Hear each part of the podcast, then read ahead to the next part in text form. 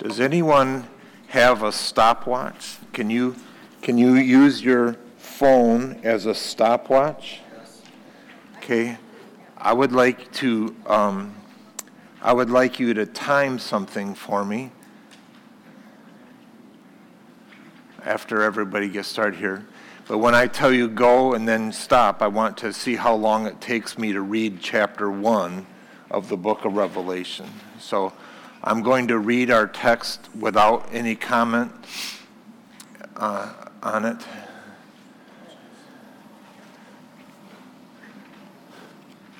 If I can uh, scooch over here, then the screen doesn't have reflection on it.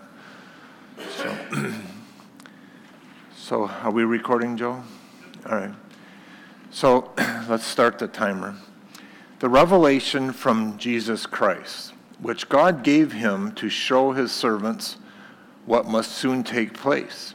He made it known by sending his angel to his servant John, who testifies to everything he saw that is, the Word of God and the testimony of Jesus Christ. Blessed is the one who reads aloud the words of this prophecy, and blessed are those who hear it and take to heart what is written in it, because the time is near. John, to the seven churches in the province of Asia, grace and peace to you from him who is, and who was, and who is to come, and from the seven spirits before his throne, and from Jesus Christ, who is the faithful witness, the firstborn from the dead, and the ruler of the kings of the earth. To him who loves us and has freed us from our sins by his blood, and has made us to be a kingdom and priests to serve his God and Father. To him be glory and power forever and ever. Amen. Look, he's coming with the clouds, and every eye will see him, even those who pierced him, and all peoples on earth will mourn because of him. So shall it be. Amen. I am the Alpha and the Omega, says the Lord God who is, and who was, and who is to come, the Almighty. I, John, your brother and companion in the suffering and kingdom and patient endurance that are ours in Jesus, was on the island of Patmos because of the word of God and the testimony of Jesus. On the Lord's day, I was in the Spirit, and I heard behind me a loud voice like a trumpet, which said, Write on a scroll what you see and send it to the seven churches to Ephesus, Smyrna, Pergamum, Thyatira, Sardis, Philadelphia, and Laodicea. And I turned around to see the voice that was speaking to me. And when I turned, I saw seven golden lampstands. And among the lampstands was someone like a son of man, dressed in a robe reaching down to his feet and with a golden sash around his chest. The hair on his head was white like wool, as white as snow, and his eyes were like blazing fire. His feet were like bronze glowing in a furnace, and his voice was like the sound of rushing waters. In his right hand he held seven stars, and coming out of his mouth was a sharp, double edged sword. His face was like the sh- sun shining in all its brilliance. When I saw him, I fell at his feet as though dead. And then he placed his right hand on me and said, Do not be afraid. I am the first and the last. I am the living one. I was dead, and now look, I am alive forever and ever, and I hold the keys of death and Hades. Write therefore what you have seen, both what is now and what will take place later. The mystery of the seven stars that you saw in my right hand and of the seven golden lampstands is this the seven stars are the angels of the seven churches, and the seven lampstands are the seven churches. Timer off. Three minutes, 32 seconds. So 3.5. Multiply 3.5 times 21. What do you get? 63. 73.5. So if we were to read at that pace the entire book of Revelation, it would take us an hour and 20 minutes, right? Something like that. And I needed to know that because I'm going to ask you to stay late next week. I am persuaded by that phrase Blessed is the one who reads aloud the word of this testimony, and blessed are those who hear it and take it to heart. Um, for these are things that will soon be, or will happen soon. That uh, I think there's a blessing for us, and I've never heard the whole book at once. And I, the first time it was issued to the churches, they didn't have a clock on the wall, and they got a letter from John on Patmos, and they read the whole thing. And somebody read it out loud to the whole group. And so I think there might be some real benefit. So perhaps in a couple weeks, next week is our birthday bonanza, but in a couple weeks we'll have a, a time where we just listen to, I mean, we have different people to read different parts, but we'll listen to the whole thing at once. At least once, I'd like to try that. So, anyway, that's a goal.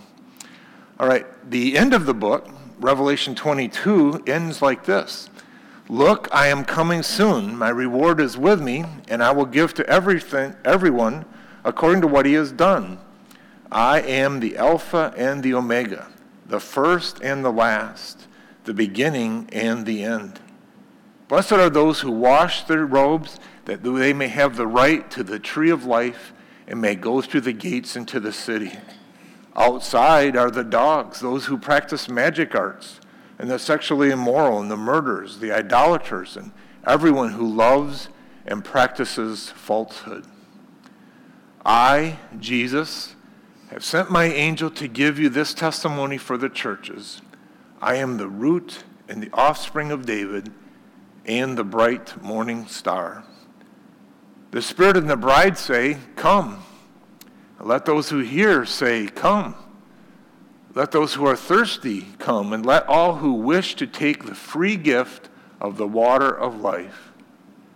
I warn everyone who hears the words of the prophecy of this scroll if any one of you adds anything to them, God will add to you the plagues described in the scroll. And if any one of you takes words away from the scroll of prophecy, this scroll of prophecy, God will take away from you your share in the tree of life and in the holy city, which are described in this, soul, in this scroll. He who testifies to these things says, Yes, I am coming soon. Amen. Come, Lord Jesus. The grace of the Lord Jesus be with God's people. Amen. So that's the end of the book of Revelation. Pretty neat, huh? Pretty powerful stuff. So tonight I wanted to just try to cover these five things if possible. And the first one is why are we expecting, or what are we expecting from this study? I just wanted to give you all an opportunity. If you were going to go to a study on the book of Romans, what would be some of the things that you would hope to get from it? Romans or Revelation? Do I say, I said Romans, didn't I? I've, I've talked too fast these days, but it's Revelation. Thank you.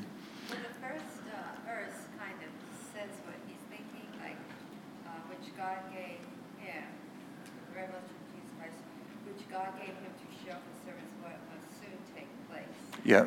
So the very first verse is the revelation that God gave to Jesus, gave him to show his servants what will soon take place. So, so Marie, I think you're answering my question is you're expecting to hear what's going to soon take place, right? Okay. What else might a person be expecting from the book of it might not be you, but if you were going to publish, hey, come to the church, we're going to do a study on Revelation, what would be some of the things that people might expect? Eschatology, is that what said? Yep, the study of future events. What other kinds of things would people expect? I think I found another place where it doesn't reflect. Def, definition of better understand. I, it's a confusing book, right? I really wish I knew what it meant. It's so, sort of true. Yeah, that would be a neat expectation. What other expectations might some people have?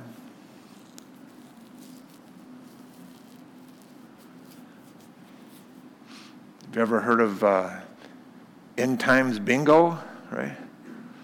Trying to fill in the slot who's the Antichrist and where's this country and who's going to do that? Where does America fit in? And, you know, I think a lot of times people come to the book of Revelation trying to almost view it like a, um, in the same way that people are attracted to um, those things in the newspaper. What are they called? Horoscopes, right? You're trying to find something because we have a natural curiosity about the future and what's going to happen to us, and somehow there, somehow if I knew that this river was that river in the book of Revelation, or this city was that, that somehow I would feel more in control or less afraid, or I don't know why I think I, if I knew the future, would help me, but I, I, think people are attracted to that. There's a lot of people are fascinated by Revelation, right? It's fascinating. Glenn? I think sometimes I just come with fear. I've heard it before, I've been through lessons, I just don't understand it, you know, why, why should I even try to do this again because I just can't understand it? Yeah, sometimes Revelation frightens us because we come with so many expectations and they're unmet, right? Or it gets bogged down in the details, or it gets bogged down in opinions, and people start arguing, well, yeah, but Daniel 7 says this, and the 70th week is that, and you know, and First Thessalonians said that, and, and I feel like there's a lot of contention around it sometimes. Somebody, Becky, did you ever hand it? Well, yeah, I was, you sort of covered it, but one of the reasons I don't, or I have not liked re- studies in Revelation is it does get like, ends up being like different people arguing about the interpretation. Yeah. And I don't even have en- enough information have an opinion, and so it's just confusing and discouraging kind of. Yeah, it can be discouraging because it feels like you've entered into an argument between experts that you don't even know what they're talking about, it just feels kind of inconsequential as to what, you know. what like- they're arguing about, like yes. Which age, you know, like which age and which, Yeah, it's irritating. It, feels irritating to me sometimes because people also approach it with so much confidence and dogma that they know exactly what it means. And that's what sells books and, and gets big audiences is to act like you know exactly what it means. That, in my experience, has been, remember Jack Van Impe in the 70s, right? I mean, he knew everything. And so we all wanted to go. Did you, hear Larry? I think it says it in the first five words. The revelation of Jesus Christ. Yeah. It's the majesty, the judgment, it is who Christ is. Yeah. is. As the future, Yeah, it's, it's him. yeah. So it's all about Jesus. And all about Jesus. I agree. And I think it's especially exciting to think it's the revelation of Jesus that God gave to him. So he was given permission to share this with the saints. God gave it to Jesus to tell us what will soon take place. So it is a predictive book. That's what the very first sentence says. But it's a predictive book that God gave Jesus to give to John, and he does it by sending his angel to John, but he gives it as a gift to his church for our benefit. And so it's a good, so as scared as a, of it as we are, and as impossible as it feels to really unravel it, it's for our benefit. Every word is for our benefit. I mean, at the end, John says, don't take any parts out and don't add any parts. This is exactly right. So that's an important study. Yes, uh, Phil. Well, I think going, playing off Becky's thing, it, it doesn't matter what position of you believe in es- eschatology. They all use verses from Revelation Yeah, to support themselves. yeah, You know, and I, I don't claim to be a Bible scholar, but, you know, a part of me says, well, somebody's gotta be yeah.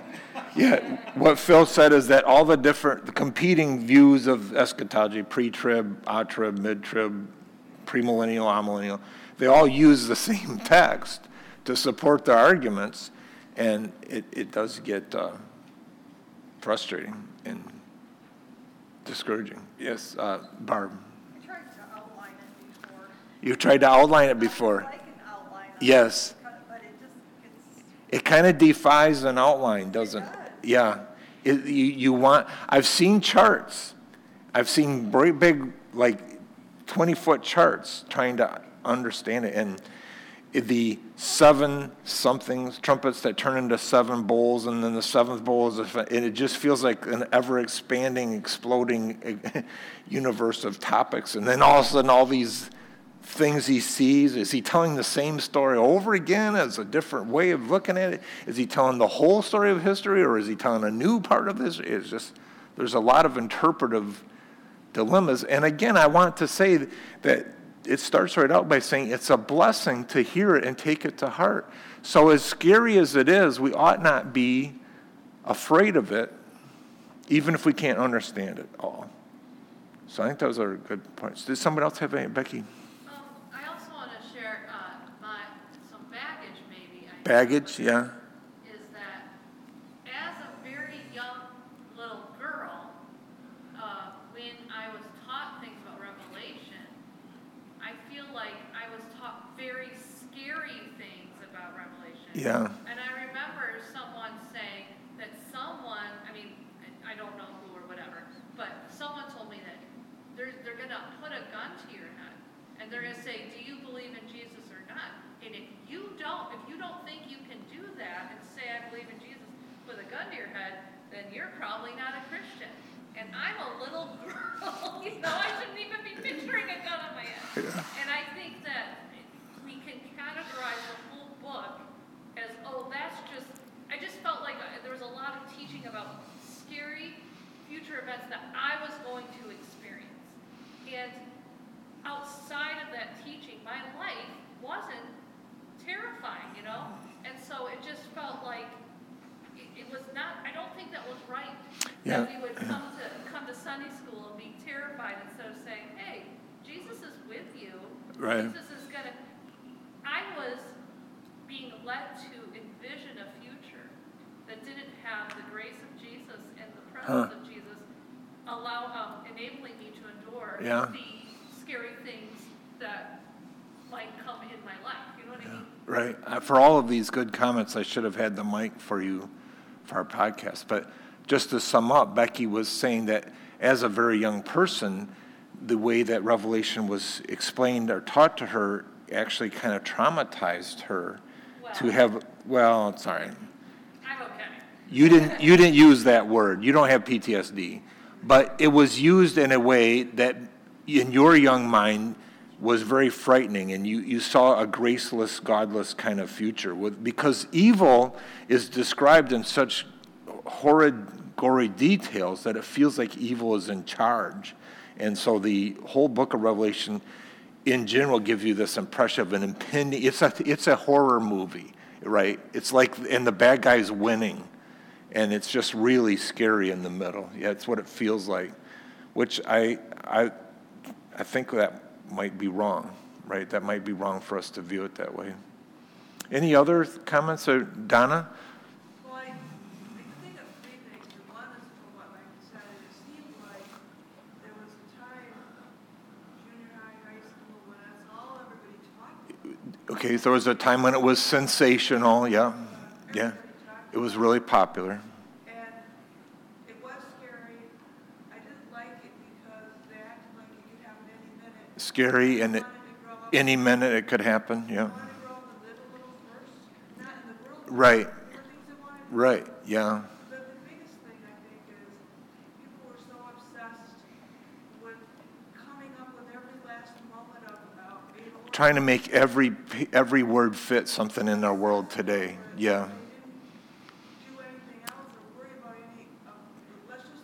Yeah, it does feel like a huge distraction that way. You know, nailing down which brand of helicopter the locusts are, and you know, all Magog and Gog is the northern kingdoms of Russia, and so then every time Russia did anything, it was always, this is Revelation coming true, or you know, it's it's that's what I remember that. Did I catch everything? I, I'm not. I don't mean to speak over you. I'm trying to repeat you to the microphone. And, and I guess just that it became an obsession that replaced the rest of the teaching of Scripture. Yeah. And being concerned with what are we going to do with the gospel? What are we going to do with our lives right now while we're waiting? Right. The, uh, it became an obsession that would distract us from what we're we supposed to be doing right now and, and distracting us from the body of the whole Bible. Yeah. Uh, Sue, you wanted to say something? I was gonna say, even before I heard Becky and Donna, what I was expecting from this study, because I know you, is more of a personal, um, relationship with Christ through revelation and more of his love and I hope so, yeah. Yeah, thank you. So she was saying that she was hope, expecting, based on my style of teaching, that we would be encouraged by what Jesus is doing in our lives and that this would be a blessing to the readers, not a cause for nightmares. Yeah. Well, I appreciate your, you feel a lot of the same things I do. And I, I also want to say I feel a little bit of the same anxiety that I did with the series on the gospel and politics in the sense that I'm afraid we're going to come across a third rail issue that we're going to feel really strongly about and disagree. And so I, I don't want to be afraid because I trust you. And so let's agree in advance to disagree kindly if we do disagree, right? If we come across something, this has to be the this has to be a reference to the uh, the rapture or not, right? So we don't have to. Well, um, thank you for that brainstorming, and again for uh, confirming I'm feeling a lot of the same things. So, uh, so that was what we discussed. My second point is I think that I want to submit to you that what I see as the purposes of the book are fourfold, I think. First of all, it says right away that this is to show us what will soon take place. And I think, well, let me read it. Verse 1 The revelation from Jesus Christ, which God gave him to show his servants what must soon take place. Right? So there is a predictive component of this. It was for the believers in that day to know about some things that were going to happen.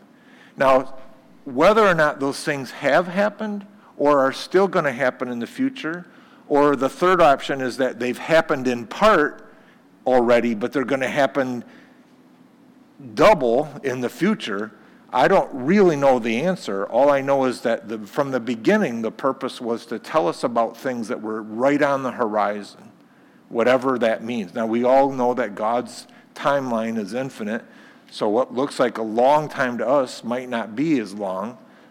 But it, so it's hard to know. Is he saying what soon, when he says what soon must soon take place, is he talking about by the end of the century or is he talking about the end of that age? I don't know but there's a predictive component, right? So one of the purposes of the book is to tell us about something that hasn't happened yet. So there is a future component, right? The second purpose I see, though, is to show us what is going on now. There's some revelation about how we're supposed to view the world as it already is playing out right now. Again, at verse 17, when I saw him, that's when John saw Jesus. I fell at his feet as though dead, and he placed his right hand on me and said, This is all chapter one. Do not be afraid. I am the first and the last. I am the living one. I was dead, and now look, I'm alive forever and ever, and I hold the keys of death and Hades. And so Jesus is speaking to John, and he says, Write therefore what you have seen, both what is now and what will take place later. So, part of what Jesus is telling John to write is already true, and part of it is going to take place later. Joel. Just a quick comment. I think that what is now, like every time I've read Revelation, I forget that that's there. Every time Revelation is taught, it's all what will take place later. Yes. And so I appreciate you highlighting what is now. Yeah, there, Jesus is interpreting the world at that time, too, right? He's telling John, I'm telling you what's going on right now. And at least it means, at least it's demonstrated in his letters to the churches, right? It's what's going on, Ephesus, Smyrna, Pergamum, Thyatira, you know, those churches. So, so I think that's good. So the, perp, the I'm going to, again, I'm asserting that the book is telling us in chapter one that what it's for is to tell us what's going to take place. It's telling us how to interpret what's going on right now. And then I also want to say that the part of the book is to encourage us to be victorious. Every one of the letters to the churches says something like this Whoever has ears to hear, this is to the church at Ephesus, the first one in chapter 2. Whoever has ears to hear, let him hear what the Spirit says to the churches. To those who are victorious, or in the older translation, to those who overcome, to those who are victorious, I will give the right to eat of the tree of life, which is in the paradise of God. And then to the next church, he says, if you're victorious, I'm going to give you this. And in the next church, if you're victorious. So there's this repeated seven times with seven churches. I think he says it all seven times. There's, I want you to be victorious. I want you to overcome. Like Jesus said, be to the disciples in the upper room, I have overcome the world. You can overcome the world. And so part of the purpose is to equip us to overcome. I am encouraged to think that by knowing Revelation better, I'll be more victorious in my Christian life. I think that's what the book is promising me. And then another purpose then is to call us to patiently endure. Again, this is going to bump into some eschatology because some people are going to say, and I have always believed, that the rapture takes us out before the worst parts of the Great Tribulation. So the good news is that we don't have to go through the earth's horrible experience. But if that's entirely true, then why does, in the middle of the book, multiple times, it says things, for example, here's one example Whoever has ears, let them hear. If anyone is to go into captivity, into captivity they will go. If anyone is to be killed with a sword, with the sword they will be killed. And then this calls, this truth that John just wrote from the scroll, this calls for patient endurance and faithfulness on the part of God's people. Now, my strict eschatology would say there ain't no God's people on earth during this time. But who is this talking to then? Unless this is some parenthetical statement way.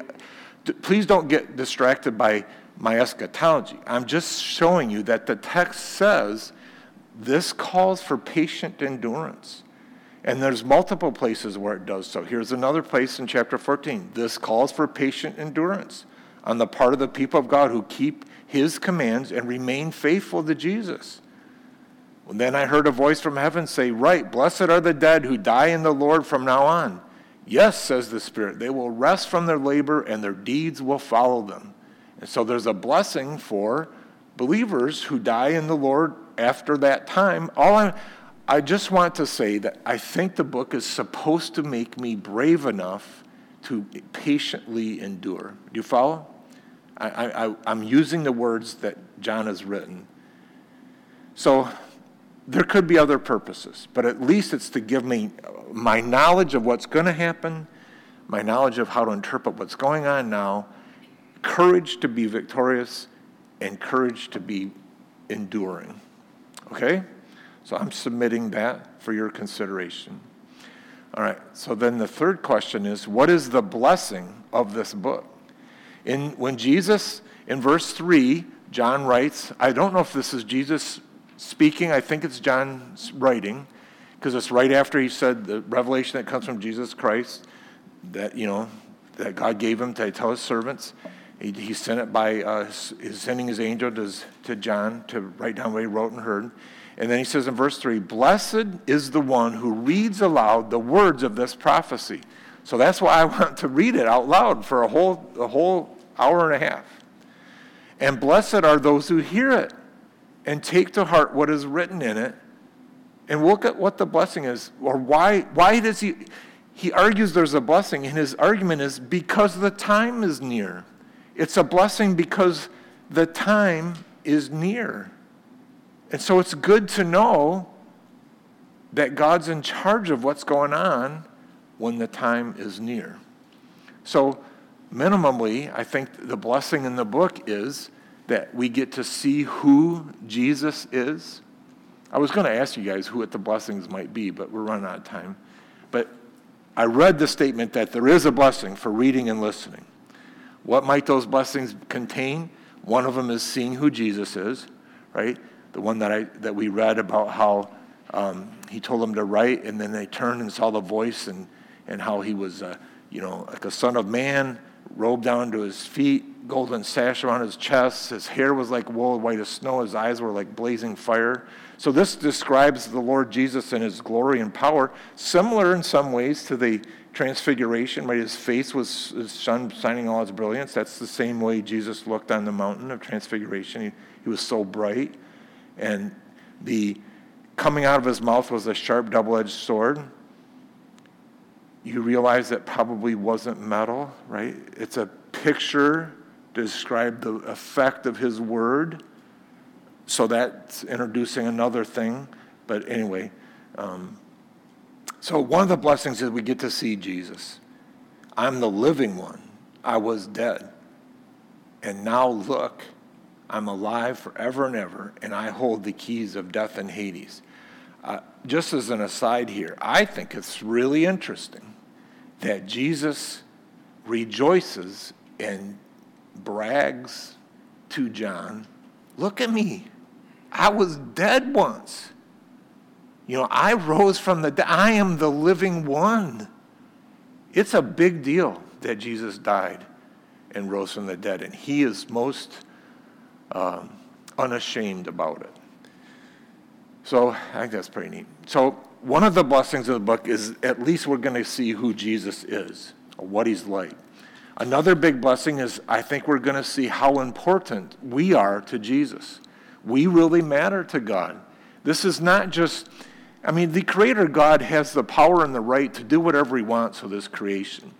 And, you know, we can mess things up on earth. You know, we can cause a forest fire, we can, I don't know, we can cause a big mess, but we can't cause nearly the mess that the Creator could cause if He wanted to, right? I mean, he's the one who made mountains, and he holds the mountains in his hands like they're dust, and you know he treats them like. I mean, he could go like this with his finger and wipe out Australia and just sink it, right? I mean, he could do whatever he wants. So the Creator is really powerful, but in in the midst of all of his super huge, God-like omnipotent power, we matter to him. And again, to all seven churches, he said, I know your deeds, your hard work, and your perseverance. This is the one to to Ephesus, but the other churches, I know what you're doing. I know where you live. I know how you're I know how it's going. And so I think that we see not only how wonderful Jesus is, we get to see how much he cares for us. And so this whole content of this book is at least in part for our benefit because he loves us that much. So one of the blessings is that we get to see who Jesus is. Another blessing is we get to see how important we are to Jesus. Another one is we get to see how God will judge the wicked. It matters for justice that God does judge the wicked. In Revelation 6, they called out in a loud voice, How long, sovereign Lord? These are the martyrs. Holy and true until you judge the inhabitants of the earth and avenge our blood. And so these saints who are gathered in heaven and they're asking God, How long until you avenge? Not because they're vengeful in their hearts, but because justice needs to be made. And it was unjust to be, to be killed for the name of Jesus. It was a horrible thing. And, and so we need judgment in order for justice to prevail. What good is what good is a God who is holy and yet will not hold his creatures accountable? And so it's good that there's a judgment. And then later in Revelation 14, I saw another angel flying in midair, and he had the eternal gospel to proclaim to those who live on earth. Remember, we always say, wouldn't it be great if God would write the gospel in heaven so that people would believe it was true? How about if we have an angel shout it out? Maybe they'll believe that. Looks like it happens here, right? The he had the eternal gospel to proclaim to those who live in the earth, to every nation, tribe, language, and people. So this angel is broadcasting the gospel on the Heaven Network, whatever, written on the sky. And he said in a loud voice, Fear God and give him glory, because the hour of his judgment has come. Worship him who made the heavens, the earth, the sea, and the springs of water do you not see the vindication of our great God, right? He deserves to be worshiped because he made it all. How dare we rebel against him? And the voice says, Fear God. Fear God and treat him like he's important. Give him glory. And so somehow seeing God's judging the world is a blessing for us. But then ultimately, seeing how God will restore all things for those who are in Jesus. That's exciting too. Because no matter how we get from chapter 1 to chapter 19, chapter 19, 20, and 21 actually are there.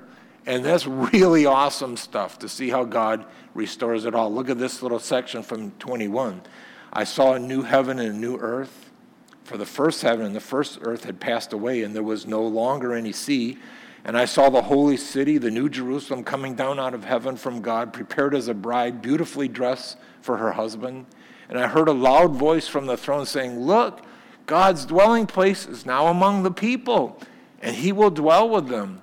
And they will be his people, and God himself will be with them and be their God. And he will wipe every tear from their eyes, and there will be no more death, nor mourning, or crying, or pain, for the older order of things has passed away. He who is seated on the throne said, I am making everything new. And then he said, Write this down, for these words are trustworthy and true.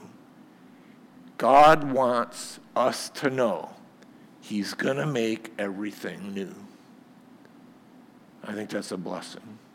So, those are some of the things that I think might be blessings. And if we had time, I'm sure you could add to that list too. So, what are the challenges of this book? I'm sure you can come up with them, but I got a few here. It's apocalyptic literature.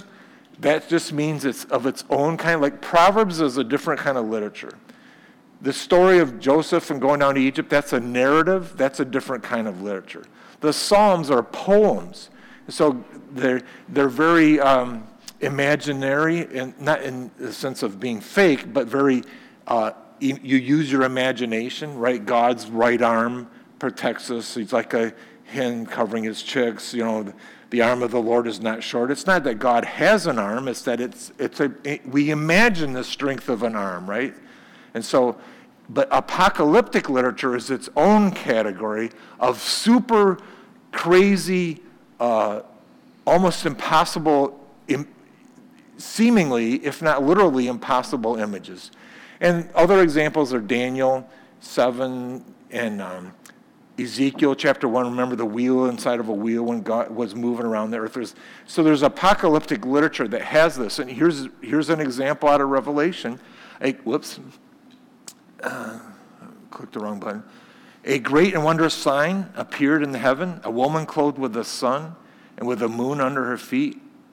Uh, okay, I'm going to follow this. This is, a, this is a crazy image. This is like a nightmare picture or a dream picture. A crown of 12 stars on her head. And she was pregnant and cried out in pain as she was about to give birth. birth. So 12 stars, uh, Israel, okay, maybe.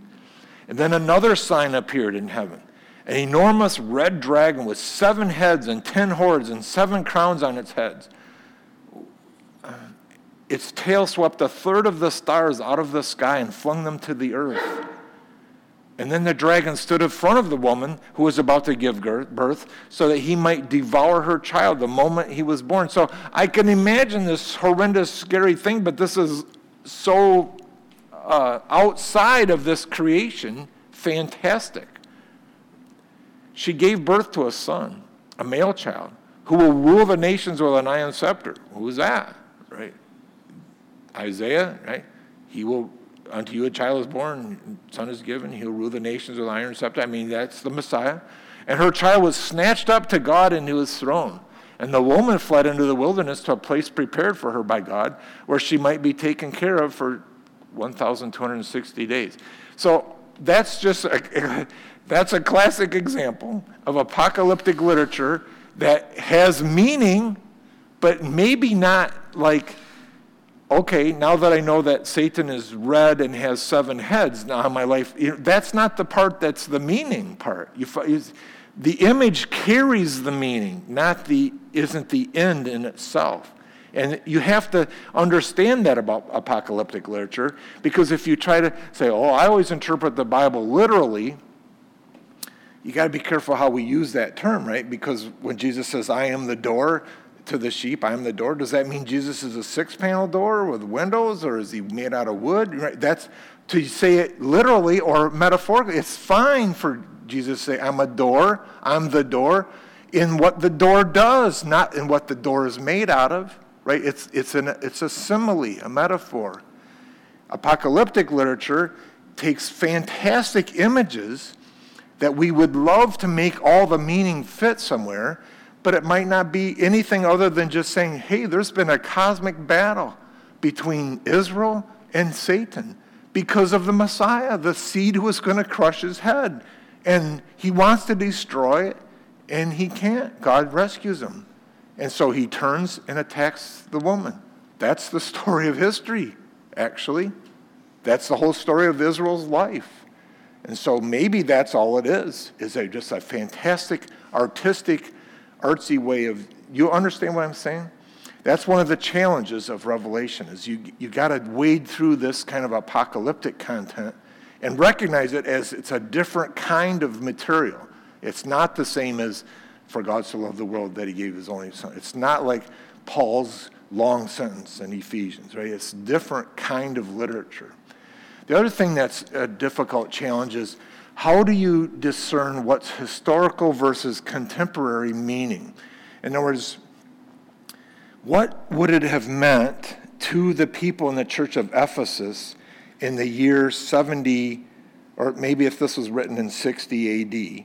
what would it have meant to them the first time they heard it versus what does it mean to us today living in 2024 with uh, a whole lot smaller world communication wise, but a whole lot bigger world geographically than they had. And so, how do you compare those meanings? And I've heard it said before something like this it cannot mean for us what it did not mean for those who first received it. You think that's a true statement? I don't want to start an argument, but I've heard scholars say that the text, the book of Revelation, can't mean something for us in 2024 that it couldn't have also meant for someone in 60 AD. And so if the locusts that sting you for five months is a reference to an Apache helicopter, it can't be because the people in 60 AD had no such concept as a, an Apache helicopter. Therefore, it can't mean that. If you follow this rule, it does make the road a lot safer, right? Because now I don't have to try to figure out how does the internet play in and how does uh, AI and uh, you know I don't have to try to contemporary contemporize all of the predictions. But I'm not so sure that this statement is for sure always true because, first of all, I've never read it in the Bible. It doesn't ever say that. And actually, I found this passage in the Bible that kind of contradicts it. In 1 Peter chapter 1, Peter writes, concerning this salvation, he just talked about Jesus. He says, The prophets who spoke of the grace that was to come to you, that would be Peter's audience, the prophets, that would be Isaiah, Jeremiah, Elijah, the guys in the olden days, they searched intently and with the greatest care, trying to find out the time and the circumstances to which the Spirit of Christ was in them was pointing when he predicted the sufferings of Christ and the glories that would follow.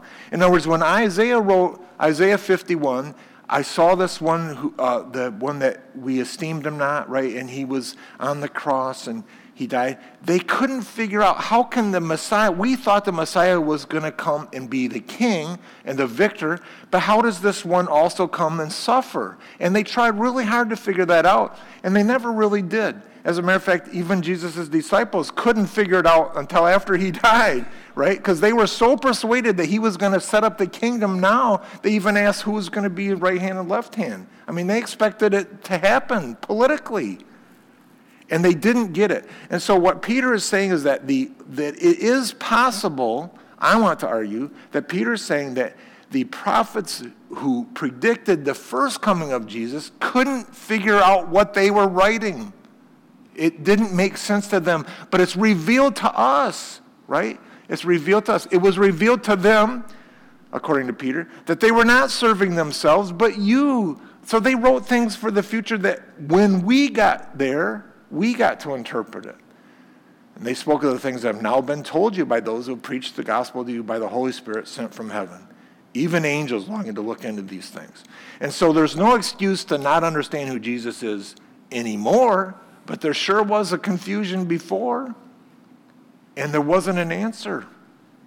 And I want to say that maybe that's how revelation functions.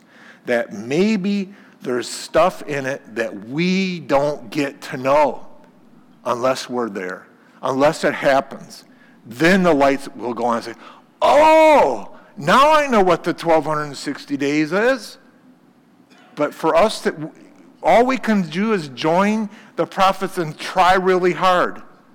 But maybe it's not for us. I just want to submit that possibility. Becky, you had a comment. This might be not matter, but Yeah? it could also be that whether or not you understand it in the past, what is true was still true. Yes. And f- so if something, if there is an instruction to patiently endure, for Yes, example, right. to the ancient audience, that is also an instruction for us. Granted. So, so don't, I'm glad for that clarification. You're balancing. When I said the prophets tried really hard to figure out what the Bible was saying about Jesus, just because they couldn't figure out everything about it doesn't mean they didn't know that it was still saved by grace and that there was one who would pay the price. For, and Isaiah wrote, by his stripes we are healed.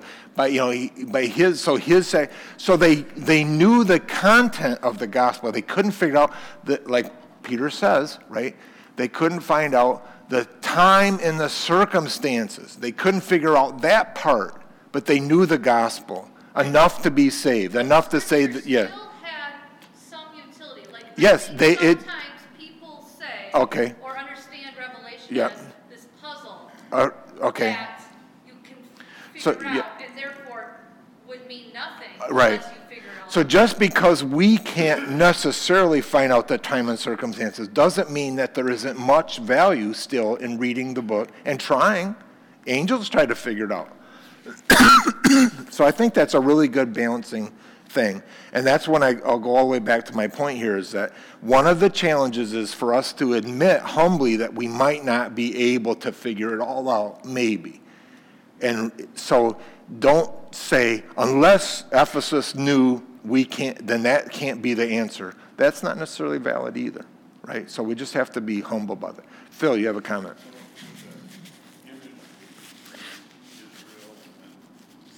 The imagery, yeah, the woman and Satan, yeah.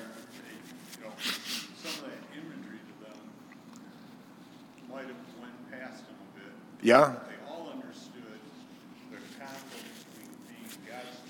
yeah. There you go. So even though the imagery of that apocalyptic literature, the woman and stuff, the imagery goes beyond them, and maybe even some of the stuff that John saw was things like helicopters that he could not comprehend. But the core meaning was still there that there was a conflict between God and the seed of the woman, and therefore Satan takes it out on the woman. Yeah, that's all. So that sometimes the plain things are the main things, and we maybe shouldn't be distracted by the other parts. We need to keep going. I'm running. Um, the other, the third challenge is that we have sometimes an interpretive bias. I want it to be pre-trib, okay? Because if it's not, then I have to unravel too much of my history, right? And so I just need to be willing to be open-minded to that I might not be right. And so um, just be careful about coming to the text with a bias. Let it talk. Don't bring our own bias, prejudice. All right, so real quickly, uh, if you want to write them down, my goals for our study is that we would have ears to hear Jesus, that we would be blessed by what we learn together, that we would be even more gracious to one another as we learn together, right? I, I want it to build us up as a church. That we would somehow long for Jesus' return even more than we do now. Something about John's perspective. He's, he's on the island of Patmos and he says, Amen. Let it be. He- you know, come quickly. And then at the end of the book, come, Jesus, come quickly. So whatever he saw, John understood it as, man, I want this to happen. I want him to come. So I would want us to long for Jesus' return. And then ultimately that we would better understand the book. Okay? So those are my goals. Thank you for being such a good audience and letting me go over. Um, let's close in prayer. Father in heaven, thank you for this opportunity. Um, let us take to heart what is written in the words of this prophecy, because the time is soon. In Jesus' name, amen.